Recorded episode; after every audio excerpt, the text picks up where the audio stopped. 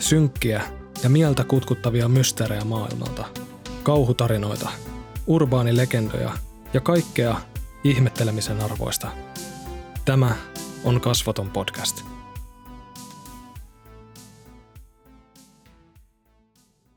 Päätin mennä meistä ensimmäisenä nukkumaan. Oli valvottu taas pitkään ja viimein oli pakko hyväksyä tappio ja löntystää toiseen huoneeseen, missä nukkumapaikat odottivat valmiiksi pedattuina – Rojahdin lihavasti sellaiselle metallirunkoiselle, kokoon taitettavalle vieraspedille ja jäin odottelemaan unta.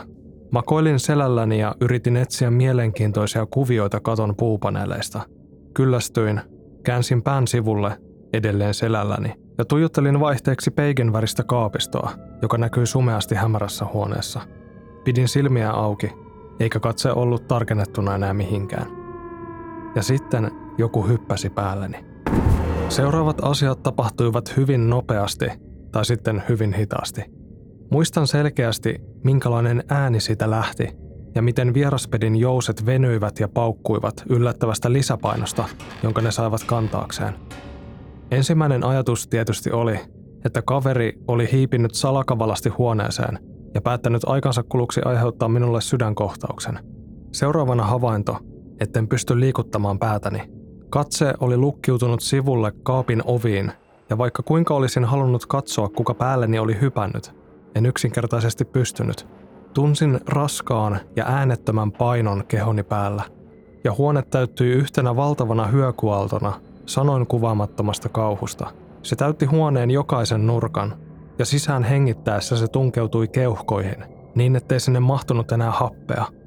Siinä paniikin keskellä sitten huomasin, että kädet tottelevat edelleen aivoja, jolloin pääprioriteetiksi nousi nopeasti työntää tuo tuntematon paino mahdollisimman kauas henkilökohtaisesta tilastani. Katse edelleen lukkiutuneena sivulle, hapuilin sitä, minkä voisi työntää pois, ja kun kädet koskettivat kohdetta, tajusin ensimmäiseksi sen, ettei se ollut ainakaan kaverini. Hyvin nopeasti perään tajusin myös sen, ettei se ollut edes ihminen. En muista enää hahmon tarkkaa muotoa, koska muisti on vain sokean käsihapuilun varassa, mutta siinä oli muotoja, joita ei ihmisessä ole. Aikani läpittyäni tuli selväksi, ettei voimat riitä edes säälittävään tönäisyyn. En tiedä kuinka kauan aikaa kului, mutta olin seuraavaksi keskittänyt kaiken tahdonvoiman, minkä tahansa muun ruumiin osan liikuttamiseen. Katse edelleen sivussa ja silmät, mitä luultavimmin kauhusta ammollaan. Sitten, aivan yhtä äkisti kuin kaikki oli alkanutkin, se loppui. Yksi varvas liikahti, näkökenttä jotenkin räpsähti ja muuttui asteen verran kirkkaammaksi, ja paino katosi. Pystyin taas liikkumaan, ja nousin välittömästi istumaan ja skannaamaan ympäristöä. Kaveri nukkui sikeästi omalla sängyllään.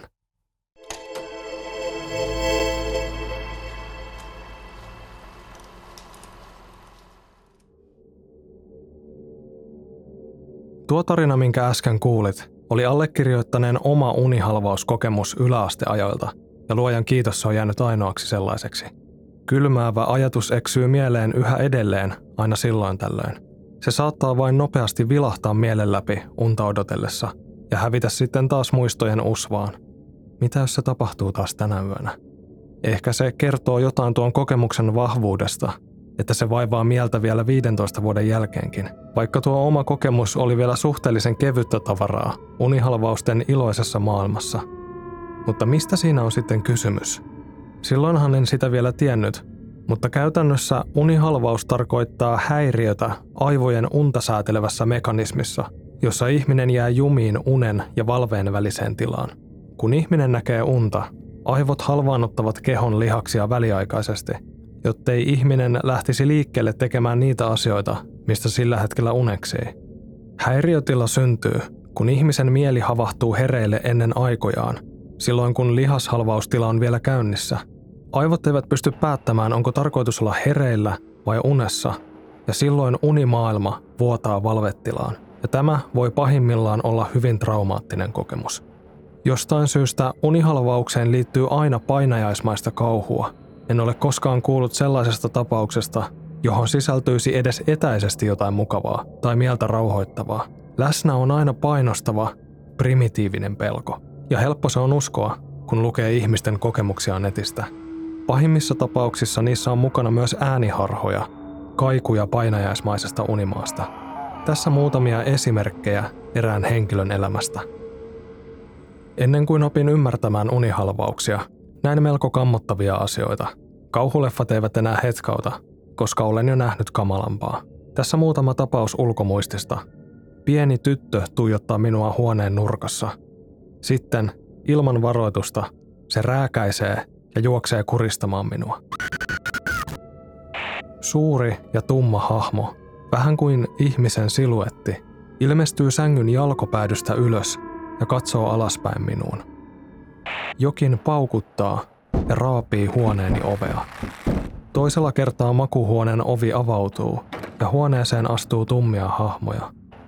Ensimmäinen tapaus, jonka muistan, oli kun näin äitini ja hän istui sängylläni.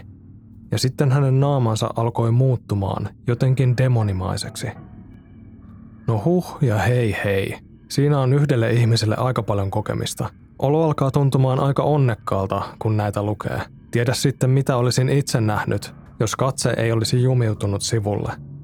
On myös helppo ymmärtää, että unihalvauksissa tavatut otukset liitetään herkästi eri uskontoihin ja sen sellaiseen, kun tieteellisen lohduttavaa selitystä ei ollut vielä tarjolla. Ei ihmekään, että ihmiset uskoivat tuolloin herkemmin helvettiin.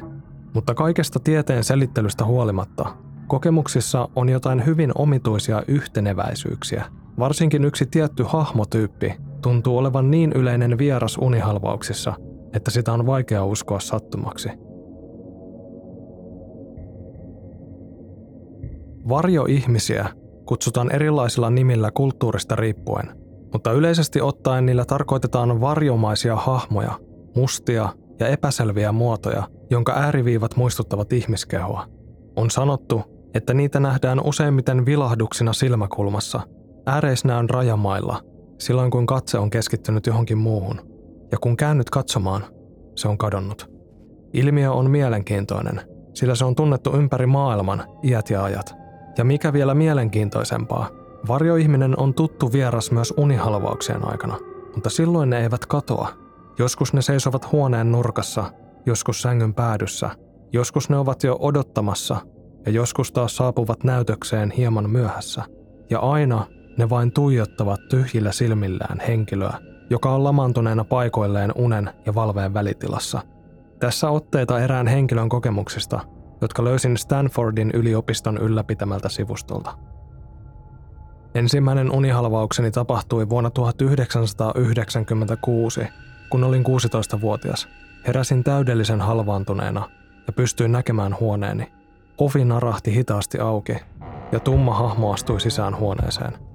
Tällä kertaa en tuntenut tukehtuvani tai painoa rinnan päällä. Seuraava unihalvaus sattui vasta vuonna 2005 ja sen jälkeen niitä on ollut noin 15.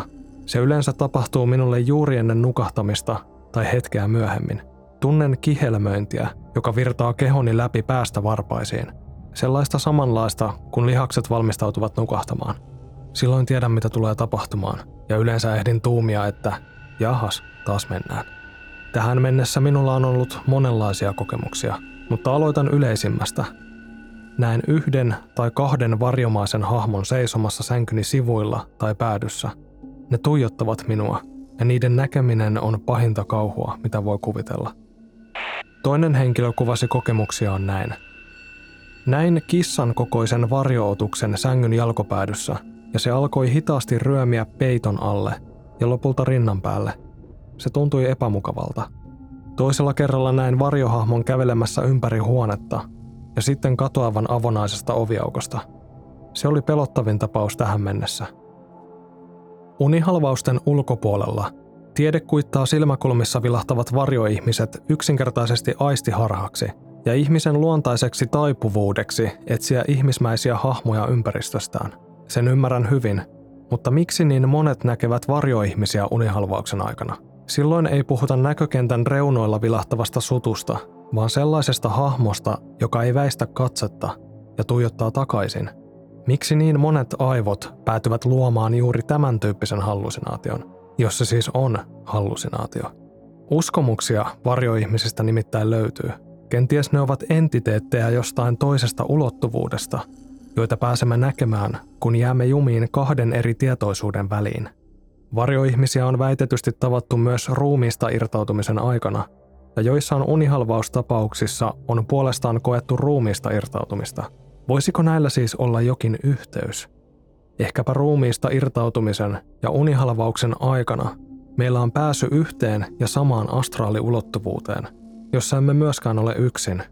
Joissain uskomuksissa alempien ulottuvuuksien olennot ravitsevat itseään negatiivisella energialla. Ehkä sen takia ne tykkäävät tulla seuraamaan ihmisen unihalvausta, saavat masun täyteen siitä kaikesta kauhusta, jota me koemme.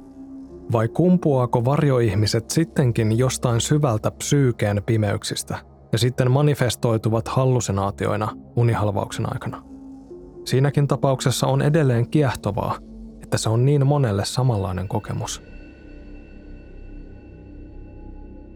Tutkimusten mukaan unihalvauksen todennäköisyys kasvaa, kun ihminen nukkuu selällään, on yliväsynyt tai stressaantunut. Itse en pysty enää selälläni nukkumaan, vaikka hyvin tiedän, että unihalvauksia tapahtuu myös kyljellään nukkuessa. Varjoihmiset ja muut unihalvauksen aikana nähdyt otukset saattavat hyvinkin olla vain mielikuvituksen tuotetta. Voisipa sanoa sen olevan jopa erittäin todennäköistä, mutta siitä ei pääse mihinkään, että sen aikana koettu kauhu on täyttä todellisuutta. Kun yrität haukkua henkeä paikoilleen halvaantuneena, silmät pullollaan, ei ole edes väliä, ovatko otukset ympärilläsi totta, sillä rintakehää painava, henkeä salpaava kauhu on juuri siinä hetkessä totisinta totta. Ja mikä pelottavinta, se voi tapahtua kenelle tahansa, minä yönä tahansa, ja luultavasti silloin, kun sitä vähiten odottaa. Kiitos katsomisesta ja kuuntelemisesta. Kiitos jäsenille ja hyvää yötä. Tämä oli Kasvoton podcast. Kiitos kun hyppäsit kyytiin ja roikuit mukana loppuun asti. Ihmetellään taas ensi jaksossa.